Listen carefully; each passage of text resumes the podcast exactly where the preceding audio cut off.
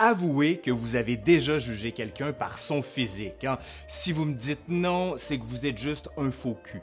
D'ailleurs, je suis sûr que vous êtes en train de me juger hein, en ce moment-là. Non, non, vous en faites pas là, ça me dérange même pas.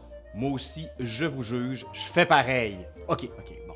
Sauf qu'il y a des gens pour qui faire le lien entre le physique et le caractère, ou même la personnalité, relève de la science. Ben oui, en tout ça, ça s'appelle la physiognomonie. Prenez votre temps, c'est dur à dire. La physiognomonie, ben c'est ça, là, ça fait partie de la même famille que la chiromancie, les lectures de la ligne de la main, là, la craniométrie, la lecture des os du crâne, soit la famille des superstitions, auquel on accole le mot de science. Oui, c'est vrai, on peut aussi mettre l'astrologie. Hein. Bon, ces sciences ont eu longtemps des adeptes et dans certains cas en ont encore. Allez, aujourd'hui à l'Histoire nous le dira, la physiognomonie ou l'art de faire du délit de sale gueule avec des arguments tout aussi débiles que les préceptes de cette science.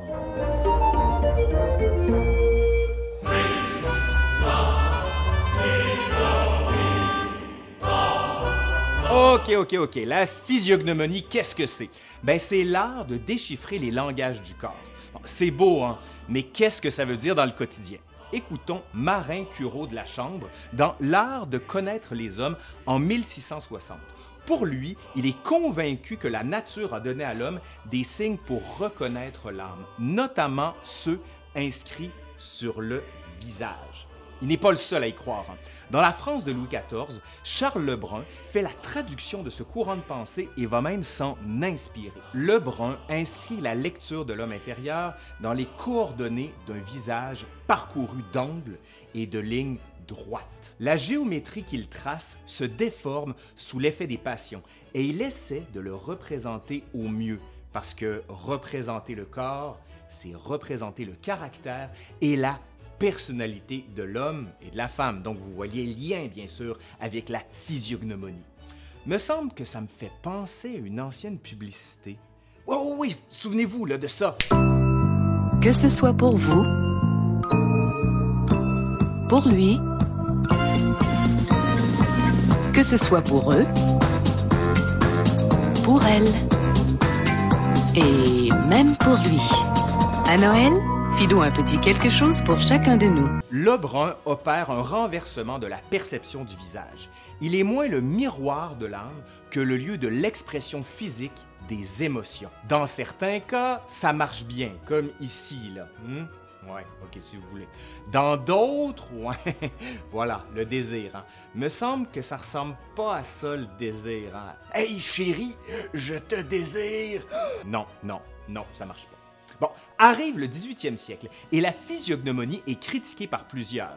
L'abbé Mallet, dans l'encyclopédie, la juge incertaine, pour ne pas dire entièrement vaine. Et Buffon écrit que c'est une science ridicule. Sage personnage. Mais écoutons plutôt. Un corps mal fait peut renfermer une belle âme et l'on ne doit pas juger du bon ou du mauvais naturel d'une personne par les traits de son visage, car ces traits n'ont aucun rapport avec la nature de l'âme. Buffon. Bref, la physiognomonie est disqualifiée pendant les soixante ans du dix-huitième siècle. Rien ne suggère une renaissance, surtout que nous sommes dans le siècle dit de la raison. Pourtant, elle va connaître un succès inégalé dans le dernier tiers du dix-huitième siècle. Un nom, Johann Gaspard Lavater. Plusieurs le critiquent, comme Kant, Lichtenberg, Hegel, mais plusieurs aussi y adhèrent, comme Goethe, Fuseli, Georges Sand, Balzac. Tous y voient un fondement réaliste de l'art littéraire de la description physique et morale des visages. Revenons à Lavater. En mille sept cent soixante-quinze, il publie son Physiognomische Fragmente. Le succès est considérable, tellement qu'on va en tirer une version de poche, soit un Lavater portatif. Ah oui, pour pouvoir juger plus facilement.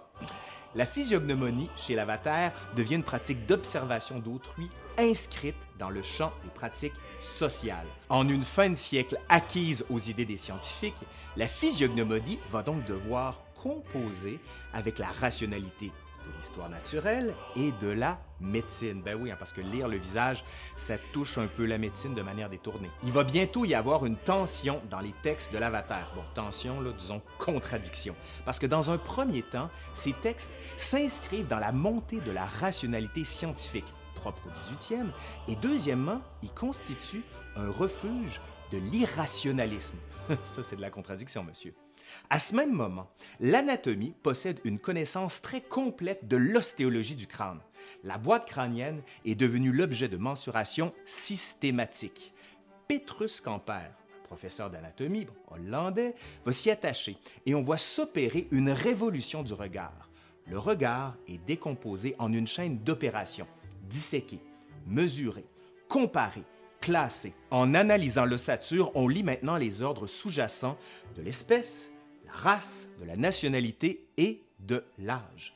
Lavater partage cette passion pour les crânes et les squelettes. Il considère le crâne, et je le cite, « la base », l'abrégé de ce système osseux, de même que le visage et le résultat et le sommaire de la forme humaine en général. Bref, vous regardez le visage, vous êtes capable de juger quelqu'un en entier. Bon, tout cela répond aussi à une certaine tendance de son époque, soit l'idéal nouveau de la sincérité, où on arrache le masque de la société de cour. Plus encore, on fonde la croyance de l'unicité irremplaçable de l'individu. Citons-le. Aucun homme ne peut être remplacé par un autre homme. Tout homme doit être mesuré d'après lui-même.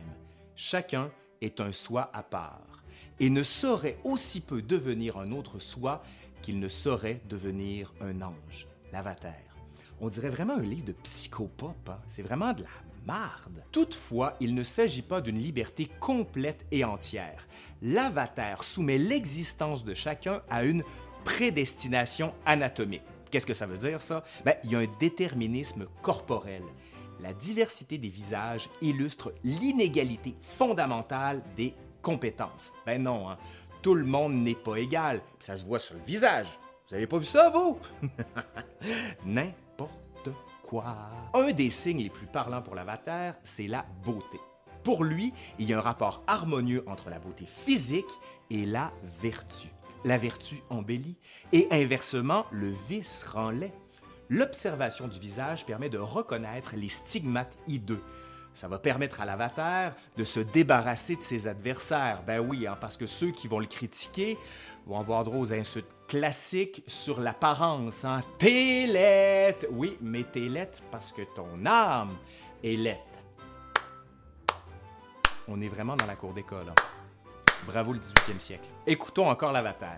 Personne ne sera un bon physiognomoniste s'il n'est pas bien fait. La rareté d'hommes bien faits est certainement une des raisons pour laquelle la physiognomonie a si mauvaise réputation et se trouve exposée à tant de doutes.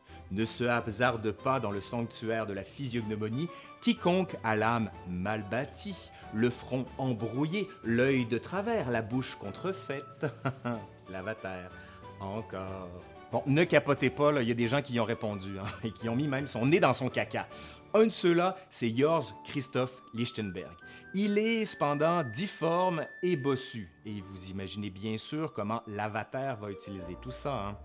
Bravo le dix-huitième. Pour montrer la stupidité de la physiognomonie, Lichtenberg va s'adonner à une parodie d'analyse, ben, d'après ses étudiants, en regardant les catogans, soit les nœuds qui attachent les cheveux de ses étudiants de Göttingen. Il énonce ainsi le problème. Laquelle est la plus puissante? Laquelle est la plus inflexible?